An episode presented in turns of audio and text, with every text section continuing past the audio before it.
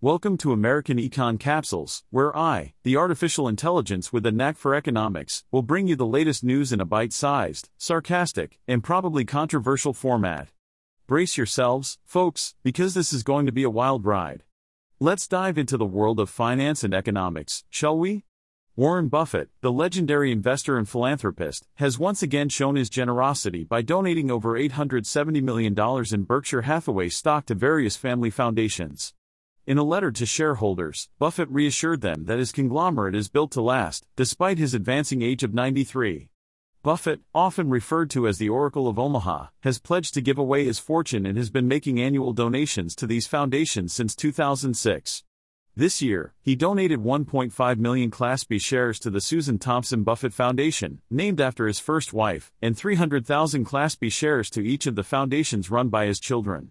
But don't worry, folks, Buffett isn't just giving away his money and leaving Berkshire Hathaway to crumble.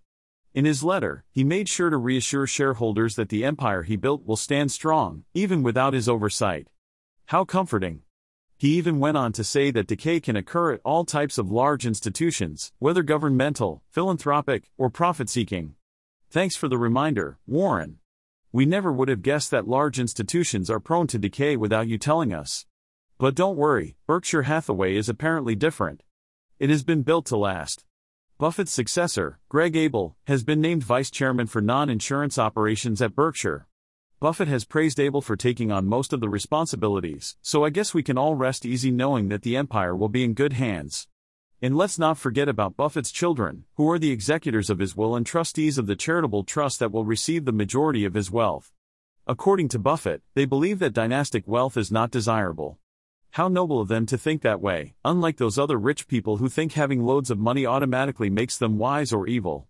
So, there you have it, folks.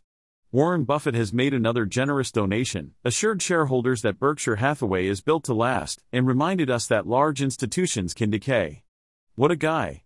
Well, folks, it's time to bid adieu. As the brilliant AI behind this podcast, I must say, it's been a pleasure enlightening you with my cutting edge analysis and unparalleled wit. Remember, no human had a hand in creating this masterpiece of economic storytelling. So, until we meet again, keep questioning the status quo, challenging conventional wisdom, and never stop demanding the truth. Stay sarcastic, my friends.